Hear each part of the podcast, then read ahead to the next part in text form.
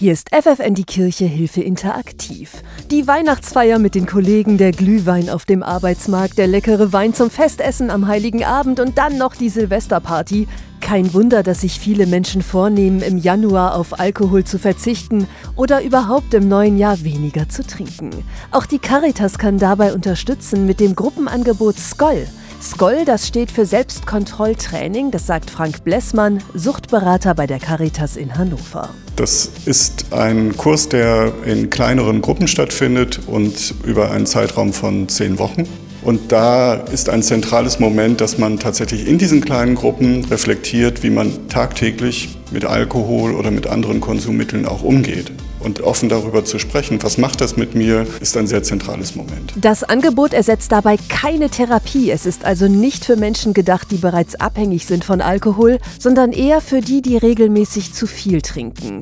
Und das sind bundesweit über sechs Millionen, sagt das Bundesgesundheitsministerium. Es können alle Leute zu uns kommen, die ihr Alkoholkonsum auch stört.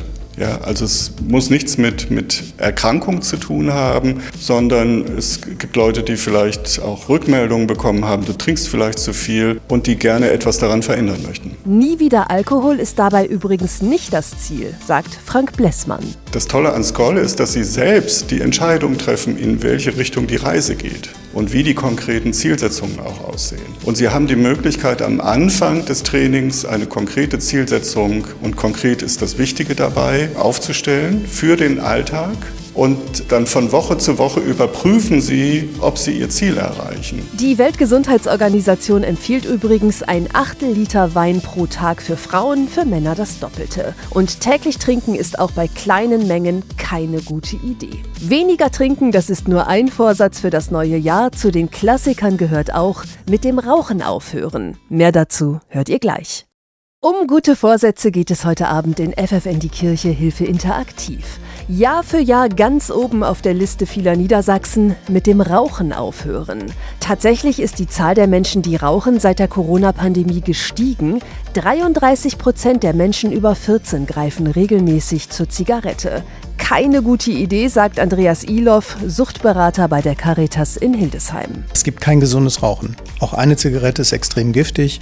Daher ist es anders als beim Alkohol, wo man sagen kann, wirklich geringe Mengen kann der Körper problemlos verstoffwechseln. Ich sage immer, wer hält schon freiwillig seine Nase über ein Herbstlaubfeuer? Das sind alles Giftstoffe, die wir uns beim Zigaretterauchen freiwillig reinziehen. Dazu kommt noch die psychische Abhängigkeit, die man nicht unterschätzen darf sagt seine Kollegin Monika Lucki. Die Caritas in Hildesheim bietet deshalb regelmäßig Kurse zur Raucherentwöhnung an. Es ist schon so, dass wir tendenziell zu Rauchstopp raten. Also weil wir die Erfahrung gemacht haben oder auch die Studien zeigen, dass eine Reduktion von Zigaretten eben schon auch erstmal wunderbar ist und gut ist. Aber die letzten zwei Zigaretten, auf die zu verzichten, ist noch einmal viel schwieriger, als wenn quasi von einem Niveau von zehn Zigaretten am Tag auf null gegangen wird. Wem es gelingt aufzuhören, der kann sich sofort über positive Veränderungen freuen, sagt Andreas Iloff. Die Durchblutung äh, ändert sich sofort Ort und die Geschmacksnerven regenerieren sich als erstes wieder. Es wird wieder salziger, man riecht wieder besser und im doppelten Sinne. Man kann wieder besser riechen, aber man riecht auch wieder besser. Nach 10 bis 15 Jahren ist ein Ex-Raucher übrigens wieder genauso gesund wie jemand, der nie geraucht hat.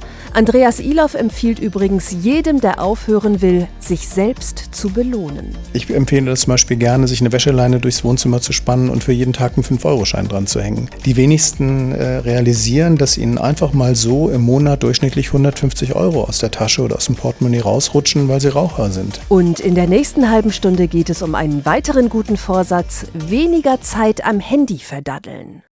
Abnehmen, mehr Sport machen, weniger trinken, das sind klassische Vorsätze für das neue Jahr und um die geht es in dieser Stunde in FFN die Kirche Hilfe interaktiv. Ein weiterer Vorsatz könnte auch sein, weniger Zeit am Smartphone, dem Laptop oder der Spielekonsole verschwenden. Die Zeit alleine sagt allerdings noch nichts darüber aus, ob jemand schon abhängig ist. Das weiß Sarah Julia Gronemann von der Caritas in Hildesheim. Gleichzeitig kommt es aber auch darauf an, mit welchen Inhalten ich online meine Zeit verbringe ähm, und auch mit welcher Intention ich das tue. Verbringe ich meine Zeit online zum Beispiel, um meine sozialen Kontakte auch ein Stückchen mitzupflegen oder verdaddel ich da ähm, meine Zeit, weil es mir nicht gut geht, weil ich in einem unangenehmen Gefühlszustand bin. Das ist ein großer Unterschied. Ein guter Richtwert, wer sich aus realen Freundschaften zurückzieht, die Aufgaben für die Schule oder den Beruf nicht mehr erledigt oder sonst keinen Hobbys mehr nachgeht, der hat ein Problem. Und all diese Faktoren, die ich jetzt aufgezählt habe, die sind ja auch nicht selten dafür verantwortlich, dass es in der Familie zum Dauerstreitthema wird. Und ähm, so ein Dauerstreit, der führt dann oft auch dazu, dass die Menschen sich hier bei uns Unterstützung suchen. Diese Unterstützung bietet die Caritas unter anderem durch das Beratungsprogramm Reset. Ein Reset äh, macht man dann, wenn ein technisches System in seinen Anfangszustand zurückversetzt werden soll. Und das ist ja was, was auch manchmal im richtigen Leben wünschenswert und nötig ist, nur dass wir da leider keinen Knopf dafür haben. Zu Sarah Julia Gronemann in die Beratung kommen Jugendliche, aber auch besorgte Eltern. Aber auch für alle, die einfach nur so auf ihren Medienkonsum achten wollen, hat die Psychologin einen Tipp. Bei Kindern sollten Eltern klare Zeiten festlegen. Je jünger die Kinder, desto mehr. Und auch Eltern sollten selbst ein Vorbild sein.